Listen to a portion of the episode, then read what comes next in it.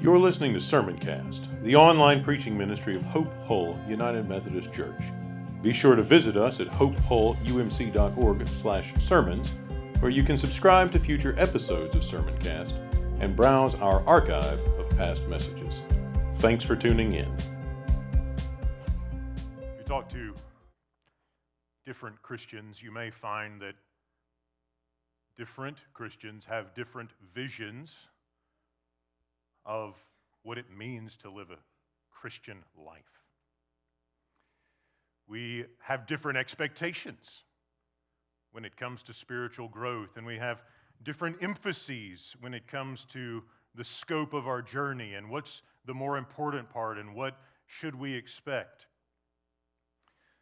Many times we think about Christianity primarily in terms of our conversion experience. We remember the moment, and, and it was a, a rich moment when we, when we first met Jesus and when we experienced the freedom that comes in Christ and when we experienced what, what, it, what it feels like to be united with Him and drawn to Him and forgiven by Him and all of the richness that comes with that. Others of us may remember a crucial point sometime after our conversion where we were struggling with one particular thing and, and we needed the Lord to, to minister to us in, in deep ways. And, and He did, and He was there, and He was present, and, and, and He cared for us. And we, we had this memory and this, this deep, rich moment that we draw so much of our identity from.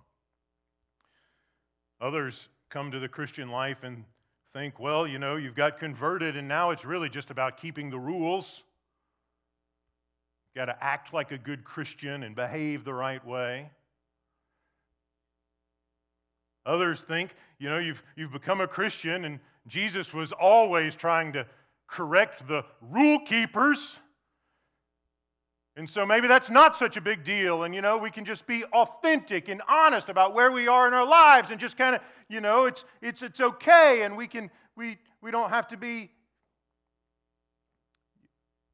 hypocrites and false because everybody's got junk after all.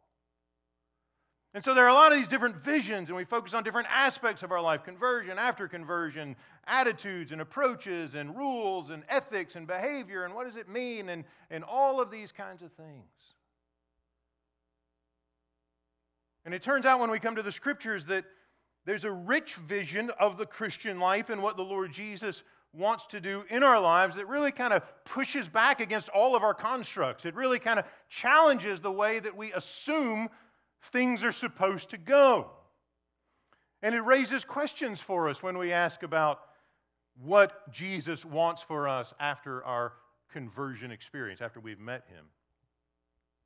I think one thing most of us can probably agree on is that we're supposed to grow somewhat. Jesus didn't rescue us just to leave us in that same place. So, whether we're focused on specific standards or whether we're focused on just free grace or whether whatever it is, we know that Jesus wants to do something in us. The questions that then arise is how much does he want to do and how does he do it?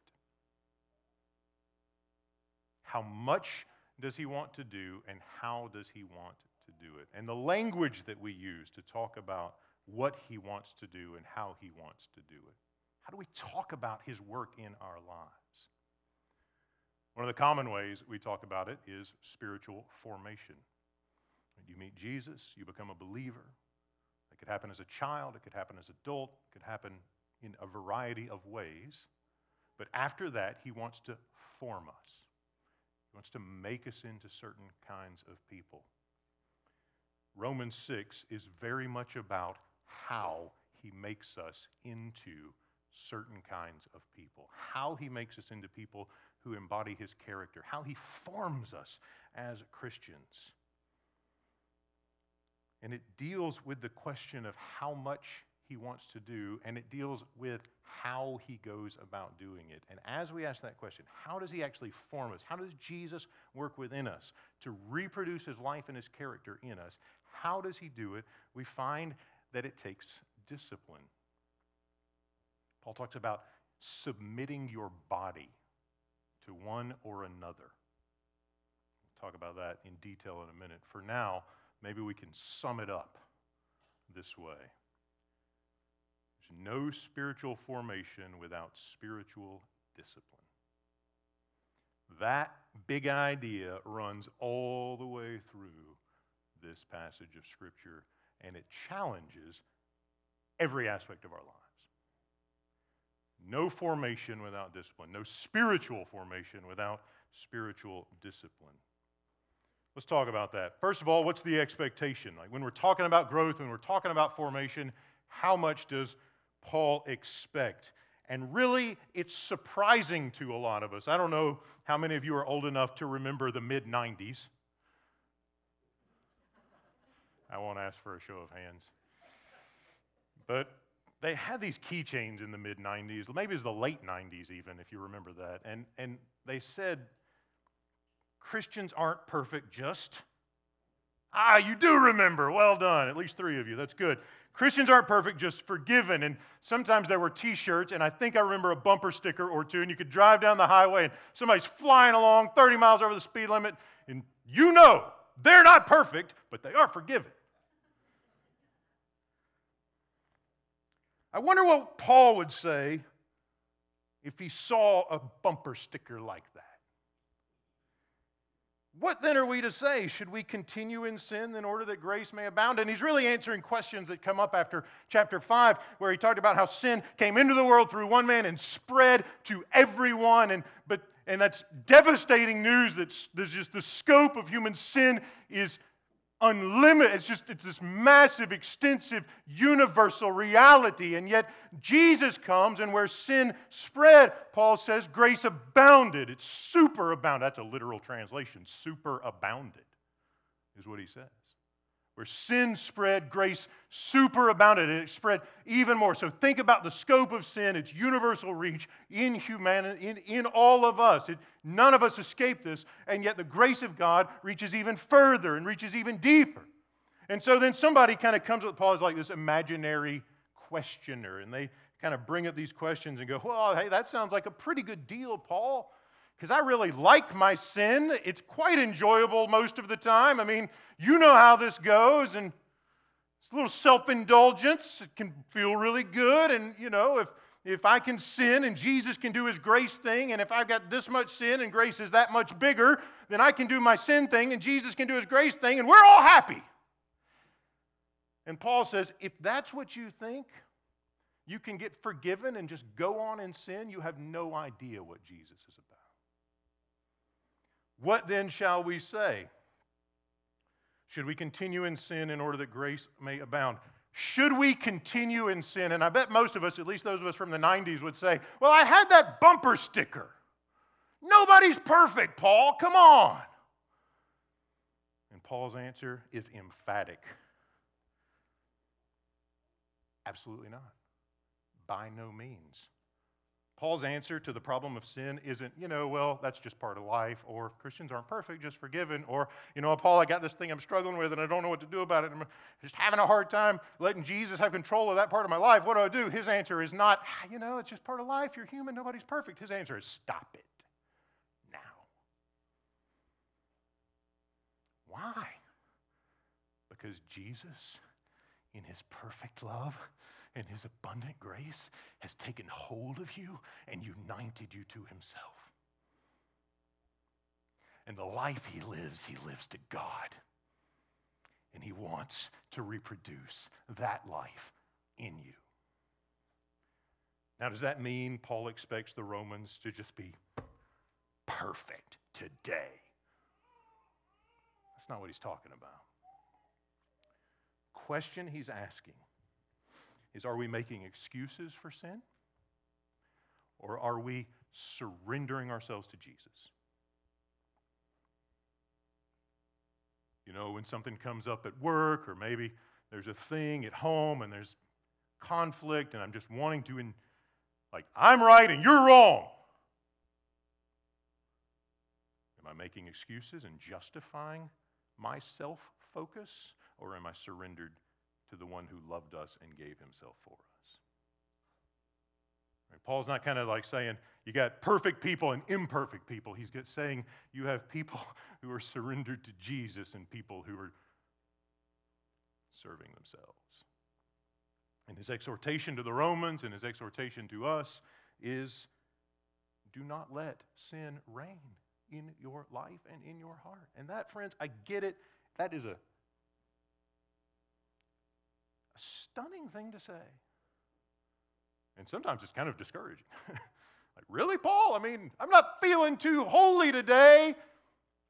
I just yelled at my kids and was abrupt and unkind to my team at work, and they're all nodding back there, going, yeah, It happens, you know. And like, I'm not feeling this. And his answer isn't, well, that means you don't know Jesus and you're lousy and just go do something else. His answer is, where sin increased, grace abounds. And the Lord Jesus Christ is at work. And in this moment, in this moment, right now, as you are experiencing the conviction of the Holy Spirit and you're reflecting on the words of Scripture and you know you did it wrong and you know you said things you shouldn't have said, but in this moment, when you feel His conviction, can you surrender to Him? Now. And if the answer is by His grace, yes, then we are right where the apostle wants us to be.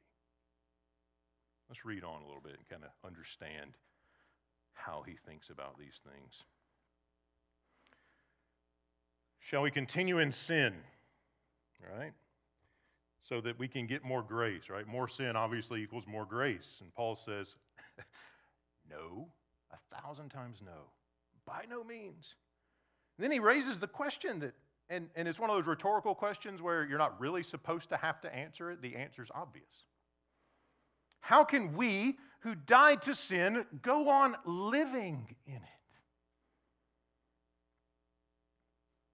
Don't you know that all of us who've been baptized into Christ Jesus have been baptized into his death? And for Paul, right, this, this, this giving of water, this, this reception of water is, is it marks and symbolizes and extends and, and works mysteriously and beautifully this union with Christ. And you, you, you are joined to him in his death and you're given union with him. And the consequence of that union means that whatever's true of him is also true of you.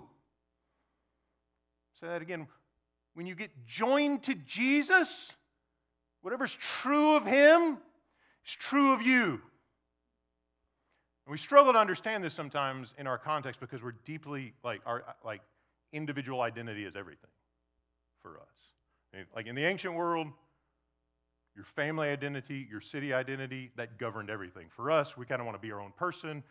You know, don't tell me who I am. I define who I am as a status quo in our culture. So we kind of struggle with this. But this kind of thing is present in some places. It's present on sports fields. Right? When the captain goes out before a ball game and they flip the coin, and the captain calls the toss, and whatever he says applies to everybody with the same color shirt on. Whatever's true of that captain is true for the rest of the team. He doesn't go and say, hey, we'll defend the south end zone, and everybody runs off to the north one. Right? They follow the captain. He does something and it counts for everyone. Everyone's identity is defined by one person's action. So when Jesus dies to sin and is raised, whatever's true for him counts for everyone who's on his team. If you're wearing the same color jersey as Jesus, whatever, whatever he does is applied to your life. So, what did he do? Well, before you answer what he did, we need to know the purpose of what he did, verse 4, is so that you may have newness of life. Right? So that your life right now isn't marked by darkness and shame and condemnation and unwholeness, brokenness, but is instead marked by life and glory and beauty and acceptance by Christ and forgiveness and wholeness and holiness, we're going to find out. Okay, so that's a big idea, Paul. Flesh it out for us. What did Jesus, what's he done and how does it work? Verse 5 For if we've been united with him in a death like his, we will be united with him in a resurrection like his. So for Paul, Like everything is an in between story. You've got Jesus' death on one hand, Jesus' resurrection on the other. And that big picture thing shapes the Christian story. So we've been united with him in his death in baptism. We can hope, therefore, that whatever's true of him is going to be true for us. And what's true of him? He's been raised bodily from the dead. And that means if you belong to him, what happens to you? Raised bodily from the dead. That hasn't happened yet. Just check. Nobody? Didn't think so. Hasn't happened to me. I don't see any of you who look resurrected. Everybody, honestly, maybe it's a little early in the morning. I don't know. That's coming later. Jesus comes back. He raises his people from the dead. We're waiting for that. Big picture, bookend, fact. What happens in the middle?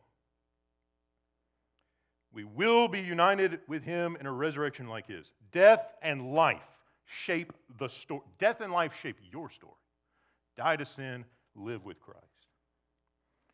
Well, what happened in the death part? Verse 6. Well, our old self, right, the self that is a slave to sin, the body that is a slave to death and sin, dies.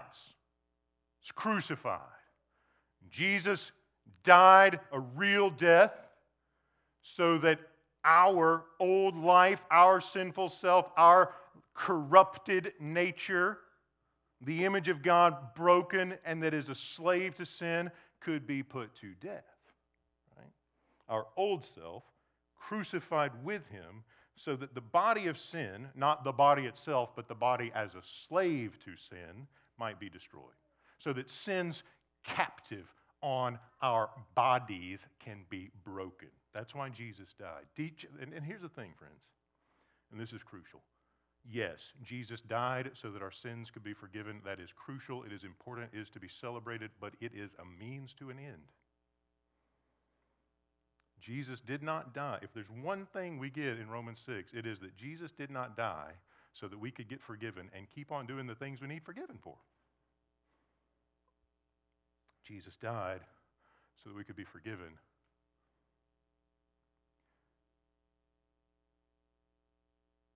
come to body, embody the character of Jesus.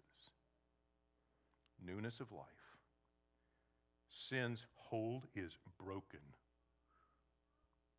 If it doesn't have authority over Jesus, it doesn't have authority over you because you've been joined to him, and what's true of him is true of you. We know that our old self, verse 6, was crucified with him so that the body of sin might be destroyed and we might no longer be enslaved to sin. Like, like let that settle for a moment because, a, like, a lot of us, remember, not perfect, just forgiven. What does that mean? It means I can be forgiven and have no real expectation for significant growth in my spiritual life. That's what that means. I can make excuses for my, you know, every time you see the fish or the bumper sticker on the car and it's going wet, like getting pulled over, and you're thinking, real good witness there, brother in Christ, right? Well, yeah. Doesn't matter what we do because we're forgiven. We don't have to have any real expectations. We don't have to worry about our witness because we're forgiven. And Paul's answer is listen to me. You are not a slave to sin. So the next time you're in that moment and it feels inescapable, grace is sufficient. The next time you're in that moment and it feels like you can't escape, you feel like a slave and it's in your heart and you know it's wrong and you, I just, I'm drawn to it and I can't stop and if, if I just, I feel compelled, Jesus has what you need. He died to set you free. Whatever it is anger, alcohol, lust, work, marriage, family, wherever the place is where Jesus isn't Lord and sin is Lord, He died to set you free, to make you whole.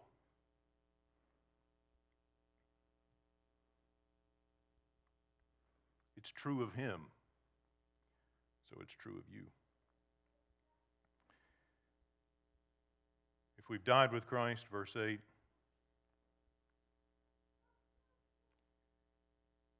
we believe we'll live with him. So you see this progress.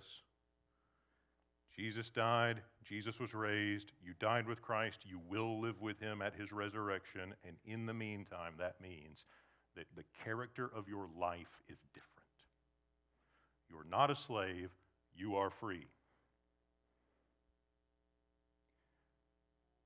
Any Christian who walks around believing they are slave to sin is believing a lie.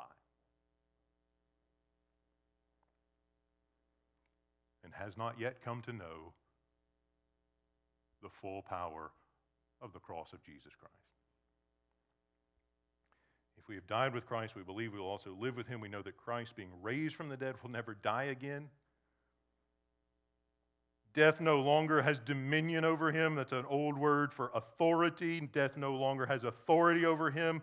The death he died, he died to sin once for all, but the life he lives, he lives to God. And so the character of his life, the, the, the, the nature of his life is fully given to God, and there's no threat of sin, and there's no threat of death, and there's no threat of shame, and there's no threat of sorrow, and there's, there's no more moments in the Garden of Gethsemane where Jesus is tempted to actually forsake his messianic vocation and go do something else and preserve his life and avoid the pain. There's no more temptation for him. There's no more, I feel torn and death is weighing down on me. And, I, and in that moment, death has authority over him and death has dominion over him. But the death he died, he died to sin and to death once for all, and that power is broken, and now he lives and he is alive, and he'll never die again, and he'll never be tempted, and the life he lives, he lives to God. And Paul's answer to that is whatever's true of him is true of you. So if Jesus is living a life to God, if you belong to him, if you've been united to him, reckon yourselves dead to sin and alive to God. And that means Jesus actually begins to change patterns thinking patterns, behavior patterns, addiction patterns, sin patterns, all of it. He changes patterns. And that change is what we call spiritual formation. The life he lives, he lives to God, and he wants to re- reproduce that life in us. And that change, that transformation, is what we call spiritual formation. It's what we call sanctification. It's what we call growth in holiness. And it's all a work of grace. It is a work of His grace. We've talked about the scope. The scope of His work is broader than we thought. It leaves no stone unturned, no corner of our hearts are immune to the light of His grace. There is nothing in our lives that He cannot heal. Question now becomes how does He do it? And this is where spiritual discipline comes in. Remember, no spiritual formation without spiritual discipline. Spiritual formation is the change, the transformation, the growth, the wholeness, the holiness, the maturity. All of these words get at this idea of Christian formation. How does he do it? Paul says he does it through spiritual disciplines. Verse 12 Do not let sin exercise dominion in your mortal bodies to make you obey their passions. No longer present your members, and in this translation, when it says members, some of you have translations that may say parts of your body, like we're talking about arms and legs and eyes and tongues and vocal cords and brains and like every part of your body. That's what he's talking about. So don't take the parts of your body and submit it to sin. Don't present the parts of your body as instruments of wickedness. Instead, in contrast, present yourselves to God as those who've been brought from death to life, because remember, the death and resurrection of Jesus governs the life of the believer. Jesus has been brought from death to life, that means you embody newness of life. Present yourselves to God as those who've been brought from death to life, and present your members, right? The parts of your body, your brain, hands, arms, vocal cords, eyes, all of it, your whole self, the parts of your bodies. Present the parts of your bodies to God as instruments of righteousness. For sin will have no dominion over you, since you are not under law, but under grace. Question comes up again what then? Should we sin because we're not under law, but under grace, right? Grace, Paul, grace, more grace, more sin. It's okay. We're going to work out. It's going to work out. And Paul says, no, no, no, no, no, no, no. No. And then he says, verse 16, Don't you know that if you present yourselves to anyone as obedient slaves, you are slaves of the one to whom you obey, either of sin, which leads to death, or of obedience, which leads to righteousness? This is where this process comes in. Because each day for us, every day, every moment, we are either presenting ourselves to sin or to Jesus. And if we forget that, that's dangerous. There's a mindfulness and awareness that every moment right now I am presenting myself either to sin or to Jesus. So I'm at school. Maybe I'm a sophomore or a junior. Either way, the peer pressure is intense. And my friends are talking about their date from the other night. It's not holy. In that moment, am I presenting myself to sin or to Jesus?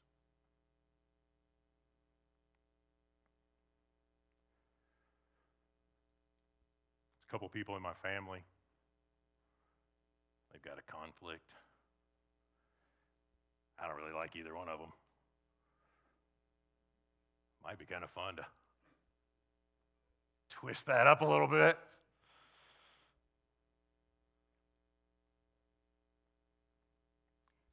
I don't have to see him at Christmas.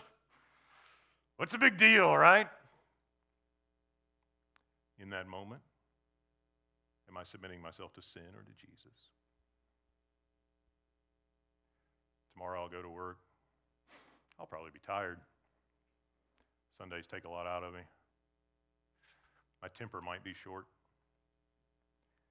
Knowing that ahead of time, can I be prepared to submit myself to Jesus instead of to sin? Monday, Tuesday, Wednesday, Thursday, Friday, Saturday, Sunday, Monday. Process. Now, here's the thing if you present yourselves, do you not know, verse 16, that if you present yourselves as, to anyone as obedient slaves, your slaves are the one whom you obey, either of sin, which leads to death, or of obedience, which leads to righteousness. So if on Monday I stoke the conflict in my family, and on Tuesday I'm not patient with my kids, and on Wednesday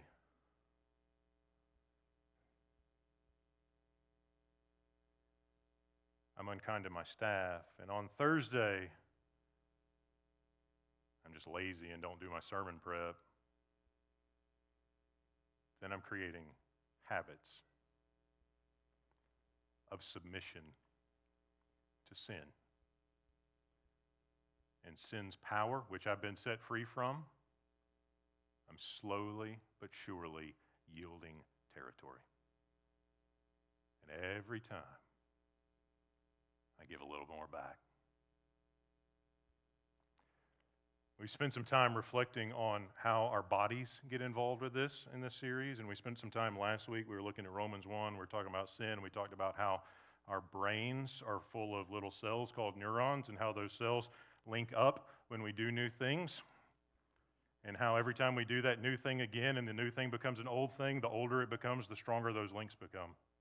Little impulses going along, and some chemicals grow around, and it just gets easier. This is how, this is how athletes get to where they can hit 100 mile an hour baseballs, actually. Because nobody's supposed to actually be able to do that, apparently, scientifically. But if you start when you're five and you kind of work on it, in the batting cages going kind of slow and kind of develop those skills, by the time you're 12, you know, you, you've got a little bit more than you used to, and maybe you can hit one that's 55 miles an hour, and you kind of you have an instinct for it. It's not really an instinct; it's a brain synapse because you've been training your body for years You work a little bit harder. There's a kid in the next league. He can throw a little bit harder, but you've been, you've been practicing for five, six, seven years, and you know what to expect, and you're getting to where you can trust your skill. Because, hey, 10 years now, after all, dad was playing catch with you in the backyard and throwing baseballs, and sure, you missed a lot back then, but you've been working hard, and you don't realize it, but in your brain and in your muscles, there are physical changes happening. Muscle memory. So you don't even have to think about it. You see it, you hit it. And it seems so natural and it feels so easy, but it's not easy. You've been working on it for at least 10 years, and you keep working on it. You get to high school, the pitches are even faster. You keep working. Those connections in your brain keep strengthening because you're going to the batting cages. You're doing the drills. You realize that tees aren't for the five year olds. The pros hit off tees all off season. So you get out in the backyard and you hit 100 baseballs off a tee every day your 10th grade year, 12th grade. Division one shows up. They scout you out. This guy's got what it takes. You get to college, the pitches are a little faster than they used to be. Curveball, cur- it's a little trickier than it used to be, but you've been working at it. And you've been developing skill and you've been developing discipline 15 years now.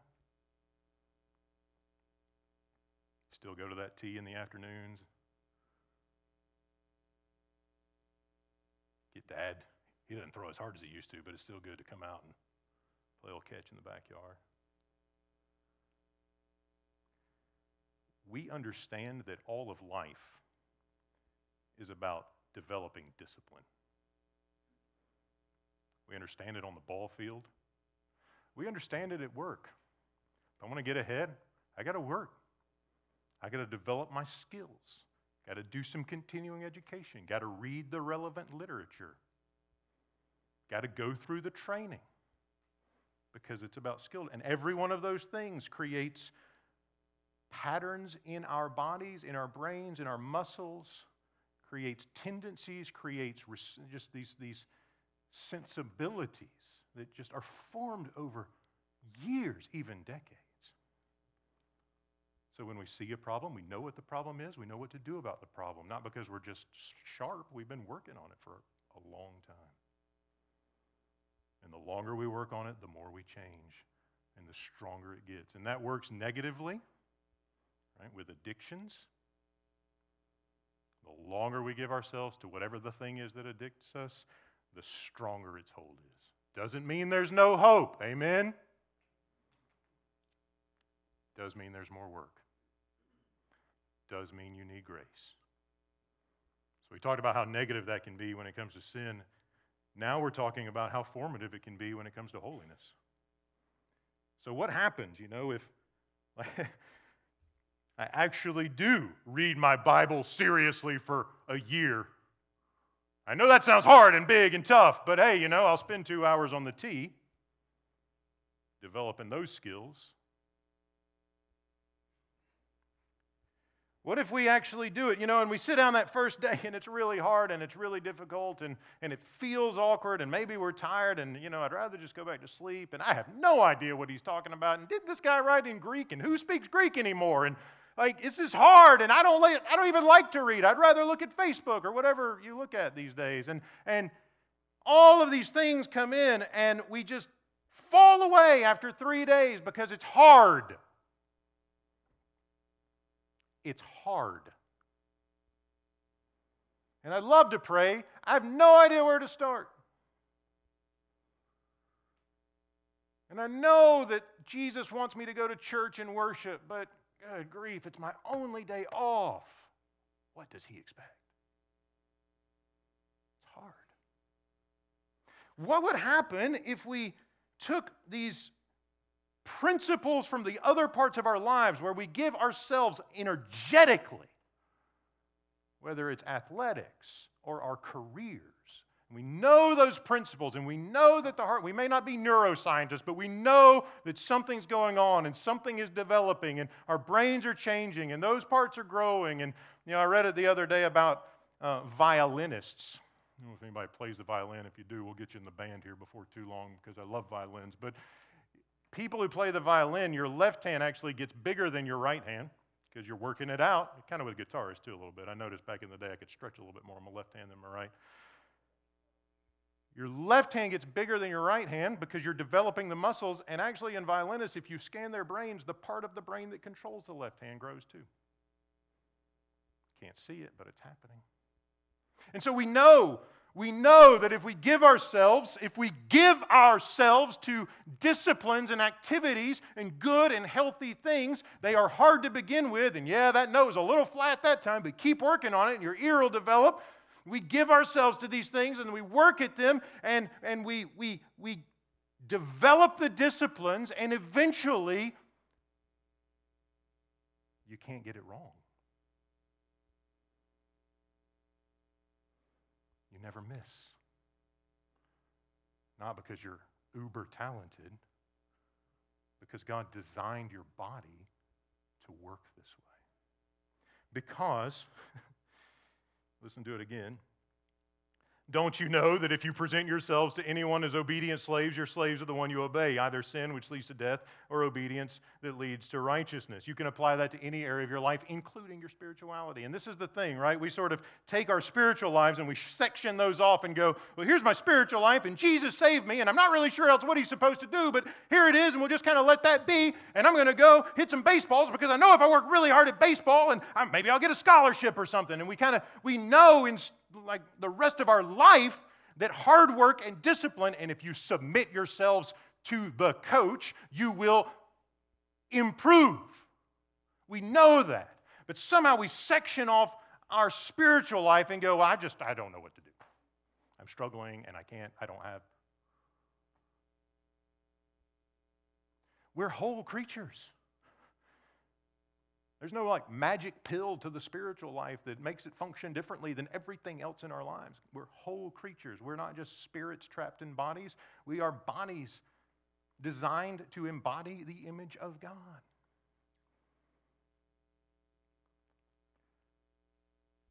And you're going, so wait a minute, preacher, you're telling me that if I put energy into reading the Bible like I put into throwing baseballs, that my spiritual life will improve?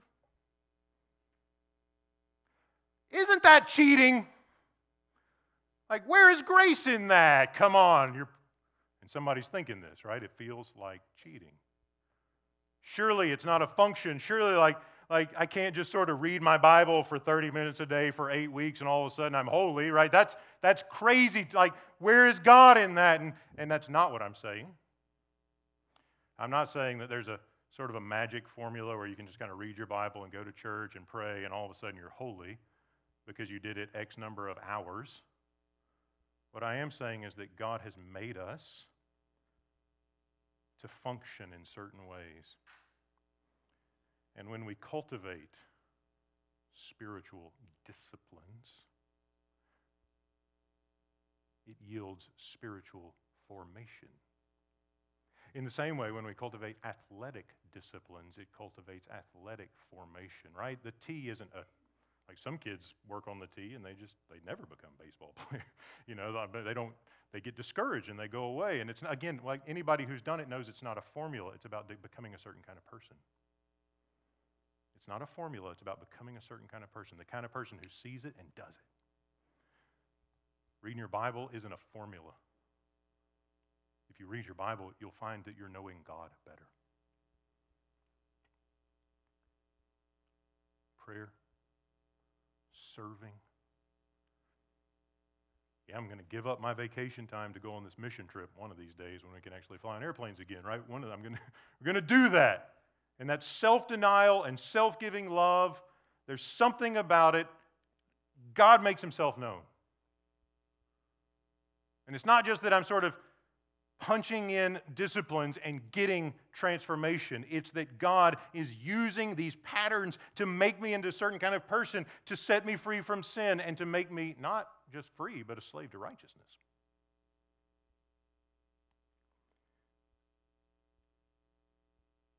So when Paul says submit your bodies and the parts of your bodies to God, what would happen if we take that seriously?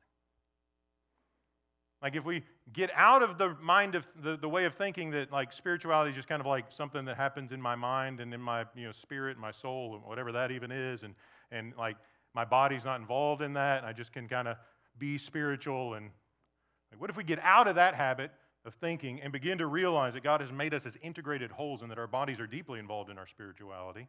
And if we actually gave our bodies to read, because you can't read without a body, can't pray without a body, can't experience God without a body.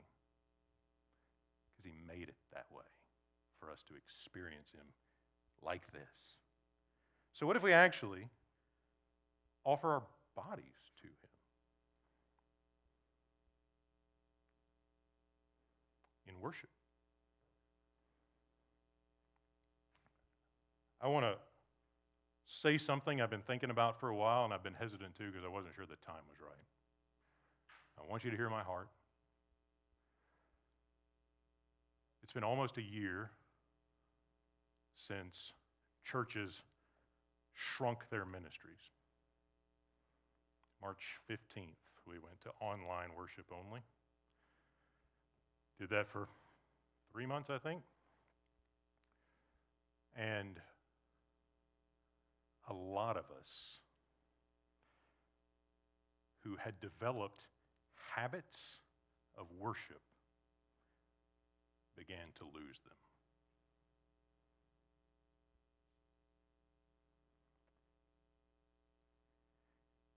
And it became far easier to just watch it on YouTube or Facebook. And that started creating some other habits and some other changes. And now we don't have to worry about making sure the kids' socks match. And I can have my coffee.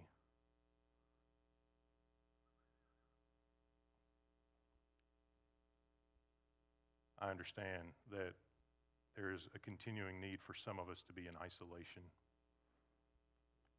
If you're in that vulnerable place and you feel that way, we are continuing and we are going to continue as much virtual connection as we can. We're committed to that.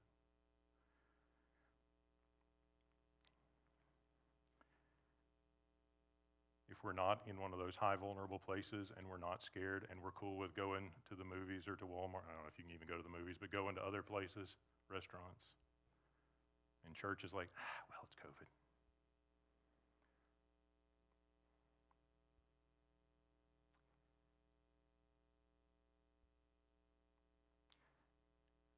Consider that. Hear my heart. This isn't like Pastor Matt dropping condemnation bombs on folks who aren't going to church. This is understanding how God has made us to function. This is understanding how God has made us to function. And if we give ourselves to worship week in and week out, I'm going to go, I'm going to be there, I'm going to be present, I'm going to worship God, with my body in the room. And I'm going to do that habitually. And in six months, it'll be easier to not hit the snooze button because it's part of life. But then a global pandemic breaks out, and after three months, I don't have to get up and take a shower and get dressed because I can just flip on the live stream in a little while. And it's easy. But here's the thing, friends like following Jesus is not supposed to be easy, it requires self denial. Again, there are a lot of people, and I get this, and I want to say, I want to be clear. There are folks that I would counsel, like, stay home a little bit longer. Take, be safe. There's extra risk. There's extra danger. That's not the case for all of us. There's no spiritual formation without spiritual discipline, brothers and sisters. There's no spiritual formation without spiritual discipline. And the disciplines are the, no, like, and we don't have to reinvent the wheel on the disciplines. They're normal things. Worship is a discipline. Reading the Bible is a discipline. Prayer is a discipline. If we neglect those things for other things, We are a slave of what we submit ourselves to. And we're not being, like, we're not just missing out on formation, we're actually being deformed. There's no neutrality in this. We're either being formed or deformed. Slaves to Jesus, slaves to sin.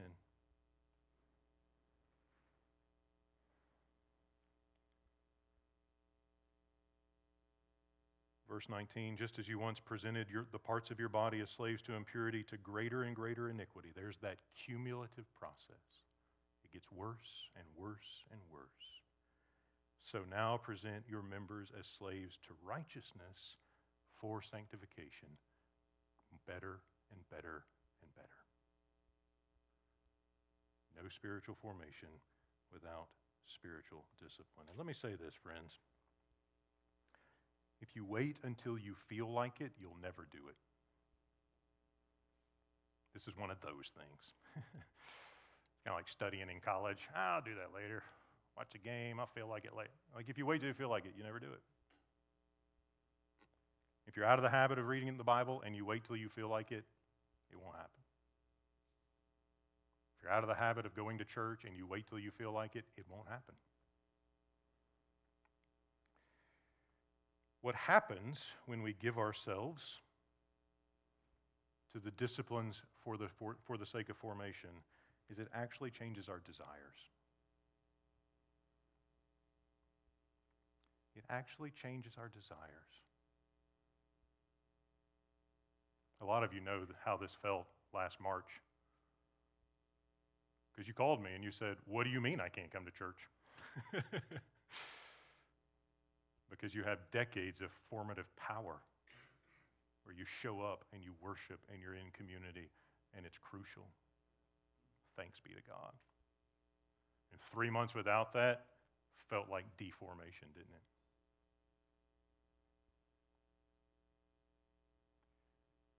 Your desires had been forged for years. You wanted to be with the church.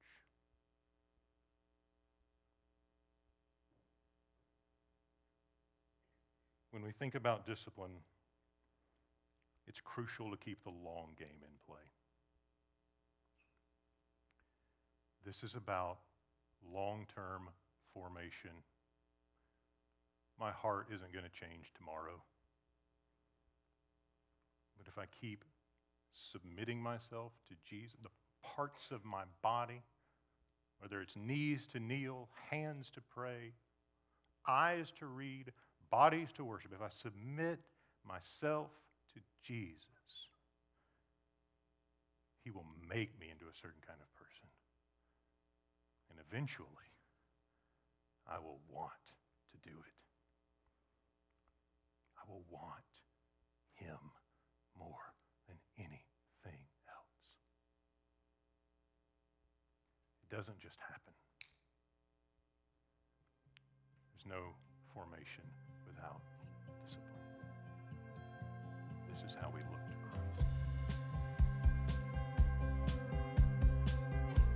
Christ. You've been listening to Sermoncast, the online preaching ministry of Hope Hull United Methodist Church.